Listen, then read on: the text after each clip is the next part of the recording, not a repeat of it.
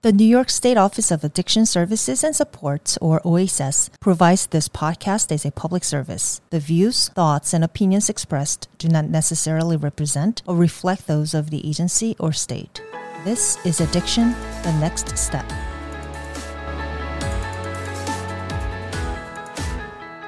I'm Jerry Gretzinger, your host for Addiction, the Next Step. And you know, whether you or a loved one is, is dealing with addiction or you're interested in learning more about journeys to recovery, prevention methods, any of that, all of that, that's what this podcast is here for. We want to be able to support you with whatever your needs are. Today, we are joined by Pat Lincourt. She is the Associate Commissioner for Addiction Treatment and Recovery Services.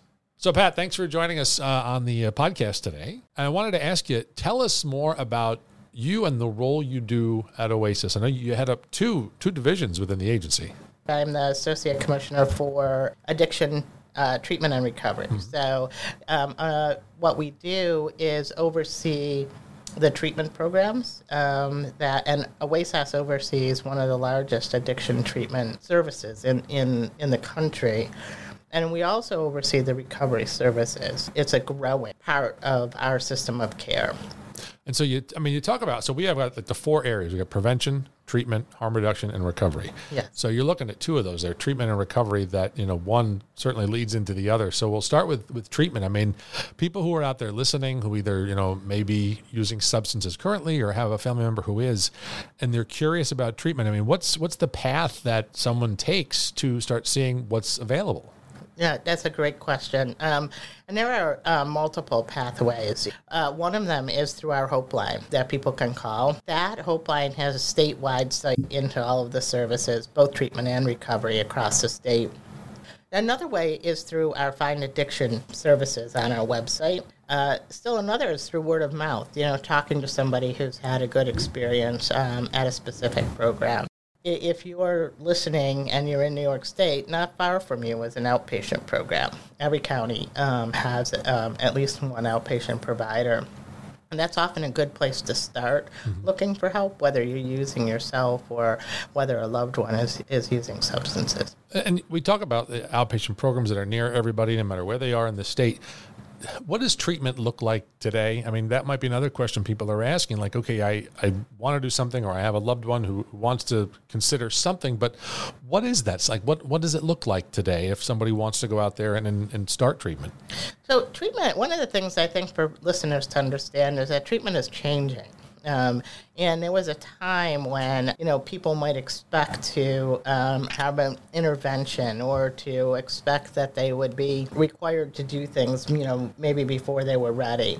And today, what I, you could expect when you call a treatment provider is to um, be able to talk to a counselor who is skilled and who has um, training in um, evidence based practices that address uh, addictions, to be welcoming, to be non judgmental about what's going on with you, and to work with where you're at and what goals you have. Um, and so that whether you're a family member and may not have been able to convince um, a loved one to seek treatment themselves, we would really encourage you to, to reach out yourself because there are some ways of both helping you but also helping you to encourage that person to seek care.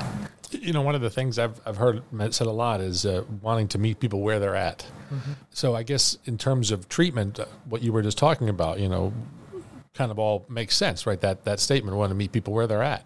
Yeah, and you know that actually has two meanings, and um, both of those things are changing. A lot of our outpatient programs um, now are employing peers and clinical staff people, um, and sometimes medical professionals that'll go outside of the clinic and actually meet people in the community where they're physically at. But it also means just starting where the person is from their own goal and, and where they want to go to.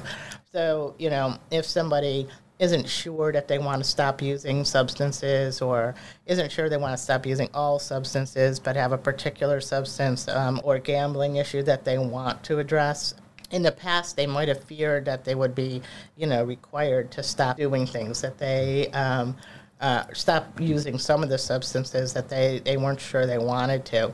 That's part of what it means to meet somebody where they're at. We want to meet that person um, where their own goal is and not to force people to go beyond that if they're not ready to do that. So you're talking about that, and I, I think how, you know, I think traditionally people have always just thought treatment meant, okay, you go into treatment, it's immediate abstinence, and that's what has to happen. So, so we're at a point now where we realize people may not be ready for that yet, but again, it's kind of starting the process for them, not needing to be completely abstinent. Absolutely. I think, you know, for some people, they want that. They feel like they've tried other things and they come into treatment really um, looking for um, an abstinence route. I think that by having that kind of forced decision, um, excluded a lot of people who weren't sure and that that was the route that they wanted to take. And so, right now, if you were to, it's worth asking questions to a provider before you go and to, to say how do you approach um, substance use and how do you work with somebody who may not be interested in or ready for abstinence because most providers at this point would be willing to meet you where your goals were i just as you were talking about that uh, people at different levels and different needs. I was just thinking, what what is um, what is the current situation? I guess as far as the need for services like this to be changing the way they are to accommodate, you know, our, the people who live in New York State at this point. I, I know we hear a lot about the overdose epidemic, the opioid epidemic. How how serious an issue is it at this point to be able to engage people and, and give them options for treatment? it is really serious for anybody who's out there and using substances that are, um, you know, whether they're opioids or stimulants or other um, pills that people may get on the uh, on the internet. Um, their synthetic opioids may be present in any um, of those substances, and it's very unpredictable. So people may go along for a period of time using, but any single use could be um, could lead to an overdose. So it's important also if you you know do know somebody who's using to have Narcan available to be able to you know save a life. Um, the fact that is so unpredictable and it's so dangerous, um, uh, and so many people have died using substances. We really want to reach the broadest number of people that we can and bring them life saving harm reduction strategies while also trying to engage people in um, treatments that are very effective um, for preventing overdose and for um, helping people stabilize their lives. Yeah, so I want to talk about recovery also, but I know there's other parts of uh, treatment that we want to get to. You have a list I think you've come up with like some uh, some misunderstandings or myths that people have sort of bought into over the years, and want to go through and kind of uh, myth bust a few of these things. Sure, right? sounds good. Because uh, I think that's good too. Because people do they have a perception sometimes without really knowing the facts, and that could keep them from from finding out more and finding out if it's the truth or not. All right, so I'll I'll read these to you, and then you tell me uh, if it's a fact or myth, or tell us the the real deal. Uh, if someone thinks I will have to go to a inpatient uh, area for several weeks Yes. Is that true? No, not necessarily. So while inpatient can be helpful, and some people do enter treatment at that point, most people don't. Most people um, start treatment at outpatient, and most people complete treatment without having an inpatient. Mm. I think one of the reasons it's a misconception is because of some of the movies that have been out there, some of the, you know, intervention shows have really influenced people to see treatment as always entering into an inpatient program. Well, and that's still the right thing for some people. For, absolutely. There but, are some people yeah. that that's exactly the right place to start treatment. But again, most don't. Most don't. Um, you know, and so as we're talking about that too, if if if there are inpatient opportunities for people, and I think sometimes too, people go, oh well, if I'm going to an inpatient facility, uh, I have to go to California or I have to go to some other state. I think a lot of people don't realize how many opportunities or options there are right here in New York State. I mean, I know I didn't before I joined the agency. There are excellent um, treatment providers um, in, of all levels of care inpatient residential um, crisis services uh, in New York. And one of the advantages to staying in New York um, and staying as close to your community as possible is that you can have um, better family engagement and you can start thinking about making supports closer to home for making that transition from your inpatient stay. An inpatient stay can be a great start. Ultimately, you need to um, return to the community and to your family and learn, uh, you know, have the um, supports there to help in, with long term recovery. And, and something that I also think is interesting, and we'll, we'll get back to the list in a second, but that too, if people are looking at treatment options like that, uh, some people may think, I can't afford it, or I, I don't have insurance. But I see on all of our information, all of our pamphlets and brochures that don't let money stop you because Absolutely. they'll find a way. Yeah. Right? Yes, so New York has a lot of protections around insurance and access to care. Um, and if even if you don't have insurance, there's a number of options um, for providers that will uh, work with you on a sliding scale. And if you can't afford to pay anything, um, you could find a provider in New York that would um, work with you. I think that's great information for people too, because I'm sure that's another barrier they think they can't get around. Can't but- get but- right, exactly. All right, back to the list of myths here. Uh, I will have to go to a lot of groups. Yes. So that's one of the things, you know, also that you see in movies and in the media is that uh, addiction treatment is always centered around group. You know, groups can be very helpful and it can be very um, helpful to the people to find, to support their recovery. There are a lot of people that are hesitant to do that, and that's a barrier to coming into treatment because they don't feel ready or they have some nervousness about joining a group. And so I do want people to understand that that meeting you where you are means also helping to provide treatment in a way that you're comfortable. So maybe you're comfortable coming, you know, for a couples session, or maybe you're comfortable just talking one on one with a counselor or with a peer. All of those options um, are available. It's not always going to be a one size fits all. I mean, it It's really not is. yeah. exactly. This next one, uh, I will have to stop using all substances. I'm not sure I'm ready for that. We sort of talked about that a little bit. So, Yes. but no, no longer the case. That's right, and I, I think that is maybe one of the biggest changes is uh, in addiction treatment is that opportunity to to kind of set your own pace. You know, choose the kind of experience that you want, and that includes whether or not you're going to maybe stop one substance or cut way back on it, um, and maybe not think about the other ones for a bit. Okay, and another. This is the uh, the fourth item on the list of uh, the myths here. I feel embarrassed by my substance use and have been able to hide it pretty well. I don't want anyone to find out. So I guess the myth would be that everybody will be aware that you had an issue. Yes, absolutely. And so I think some people are, you know, worried about people finding out, want people to know that um, there are protections in the law for anybody who's seeking addiction treatment. Everything is confidential and can't be disclosed unless you give, you know, specific written permission to do that. And beyond that, that feeling of embarrassment, I think there's a lot of stigma around mm. substance use, and a lot of the images that people see about substance users really put them off from feeling comfortable in disclosing their own use. OASAS in particular has been trying to take on um, some of that stigma and recognizing that lots of people have had difficulties with substances in their lives. A lot of people recover. A lot of people people face unwarranted, I think, um, stigma from others based on some of the misconceptions that other people have about what substance use is and what it can do. And you know, certainly. So we've we've gone through our list of the the myths that we wanted to bust here. But when when you get through treatment, then uh, I spoke with someone about this earlier today that y- you go through treatment. And there may have been another misconception that then you're done and you know you're you're cured per se. But uh, this person said to me, no, there's never a point where he said he's going to feel like he's cured and he's done, but he lives in recovery and it's an active process. Yep.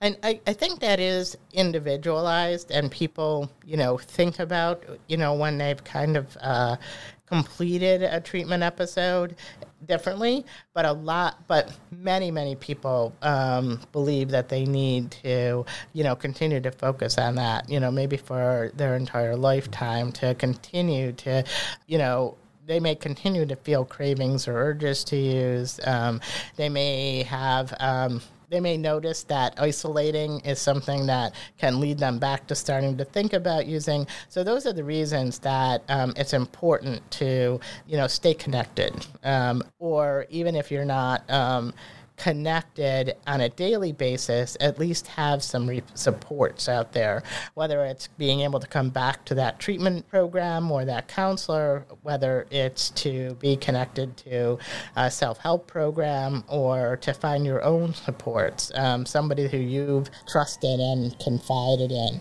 um, so that you have that. Um, that per, you know that that support when times might get a little bit more difficult and that could 20 you know mean like the person who you talk to even in long-term recovery it's something to pay attention to most people would agree yeah, I kind of jumped ahead there because I had that interesting story about the other gentleman I spoke to. But let, us just go to the basics. Recovery. I mean, what, what does that mean to us here in the agency and to people who are who are in recovery?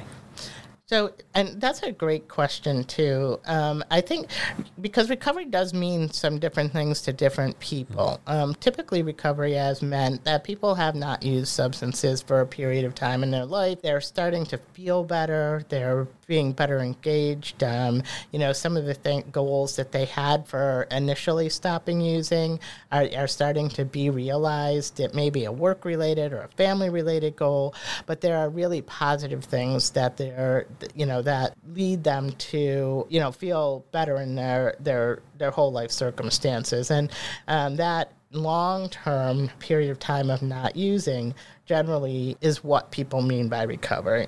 I think that's changing a little bit too, and people really can define recovery a little bit differently for themselves.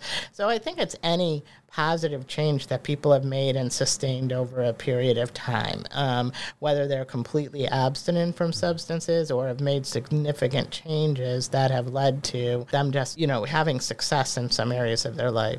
Um, Any positive change? That's another phrase we hear a lot of uh, today as well. Um, as far as recovery goes, we talked about treatment and the, the services that go along with that. Some that you know people would be aware of, like we said, inpatient, outpatient. But recovery, you talk about recovery services. So what's available for people in recovery as they continue to go forward and manage and and uh, try to you know deal with those cravings that may come on? What do those include? So, OASAS has 31 recovery centers um, across the state, and those are places where people can go to, you know, have that that support. Usually, there's very um, there's opportunities to, you know, just hang out or to get some support, or maybe go to a support group or a self help meeting, or um, to do a recreational uh, event that you know doesn't include substances. Um, some of them are very family oriented. Some are very activity oriented. So, you know, people who have, who feel that that physical part of, you know, joining a 5K or doing rock climbing um, support them feeling continued um, recovery. Um, also peers are a part of the recovery movement. So you might find peers in our treatment settings, but you might also find them in a recovery center or, you know, just connected to another kind of service. So being able to talk to somebody who's been there is often really important to people making the decision to make a change in their life and also to helping them sustain it. Yeah, and how important those people are to the process, and I'm sure how appreciative we are that they want to continue to, you know, pay it forward. I guess, right? Absolutely. Yeah. One of the places that we've seen a lot of real success is when people are in a crisis and they can talk to a peer. And um, oftentimes, people will have a much better success at making a connection to treatment or to a recovery community by having had that opportunity to talk with somebody who's also been there sort of a, a, we'll kind of wrap up soon. I just wanted to ask you too. So, you know, here we are in 2023 and we talked about how things change with treatment and recovery. What are like some of the, I don't know, the, the cutting edge thinking, the cutting edge approaches that you're seeing coming around now that you think to yourself, this is great. This is really going to help people. Yeah. Or that maybe you think, you know, why didn't we try this before? Yeah. Well, I think there's been a lot of progress made, especially for opioid use disorder in terms of medication that weren't available before that have shown to be extremely effective in helping people to stabilize. So, you know, if, if there's been an advancement in the last decade, it's really been along the use of medications. Um, they're not available for every substance. Um, there are medications for alcohol use disorder. There's also um, some behavioral kind of interventions that weren't present. Um, I really like a model called CRAFT. It's a community reinforcement for family members, and that's been shown to really not only help the person who may be using to encourage them to come to treatment, but also to give that family some skills to function better. You talked about uh, medication treatment, and I'm just I, I just wanted to ask you because you know we hear you know, people are can be critical of all types of things they don't completely understand. I think sometimes that can get a bad rap. I think because I, I've I've read in some reports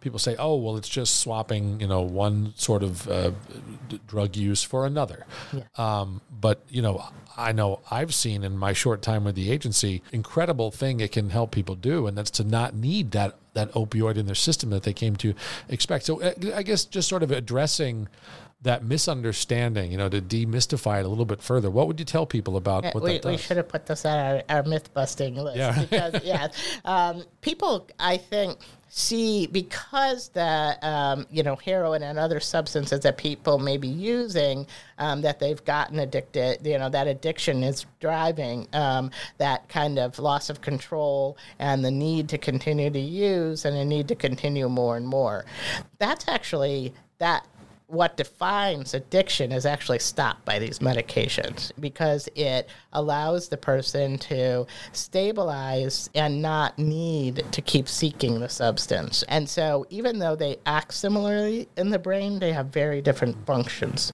the swap isn't a one to one swap because instead of driving that continuing addiction, continue to take substances, this actually puts an end to it and allows the person to um, start to focus on other parts of their life. Yeah, it's. I think it's remarkable what I've seen, and it's. Uh, hopefully, more people will be open to that idea and to, to try it out because it, it's doing a lot of good. Yeah. Um, hey, uh, so we'll wrap up with one final question. I know a lot of people who get involved in this work. There's something that motivated them, something personal that made them want to do this. Uh, where, where did, how did you get started working in this line of uh, addiction my, treatment? My first work was um, in, with people who had a mental health disorder, and one of the things that I saw was how um, how many of them were using substances often to try to feel better um, and um, having difficulty um, because that substance use would lead to an addiction that only eventually exacerbated. And so I wanted to learn more about that, um, and it eventually um, brought me to the field where one of the things that I've loved about it is the people I've worked with over time and really seeing even you know even before some of the miraculous kind of uh, medications people make tremendous change in their life. Um, uh, it just is from a social worker perspective, um, just it's been um, just such a privilege to work with folks who um, have wanted that for themselves and have been able to make you know some pretty dramatic changes. You know, live the kind of life that they wanted. How, how many years have you been with OASAS now? Uh, 17. 17. Wow. 17 years of good work that a lot of people appreciate. Pat, thank you so much for, for chatting with us on the podcast, and I'm sure we'll have you back. Great. I'd love to come back. Awesome. Thank you very much. Thanks. Thanks for checking out this episode of Addiction The Next Step. I'm Jerry Gretzinger. Our producer is Isabel Beyond. If you have something you'd like us to discuss on the podcast, feel free to email us about it. It's communications at oasas.ny.gov. That's O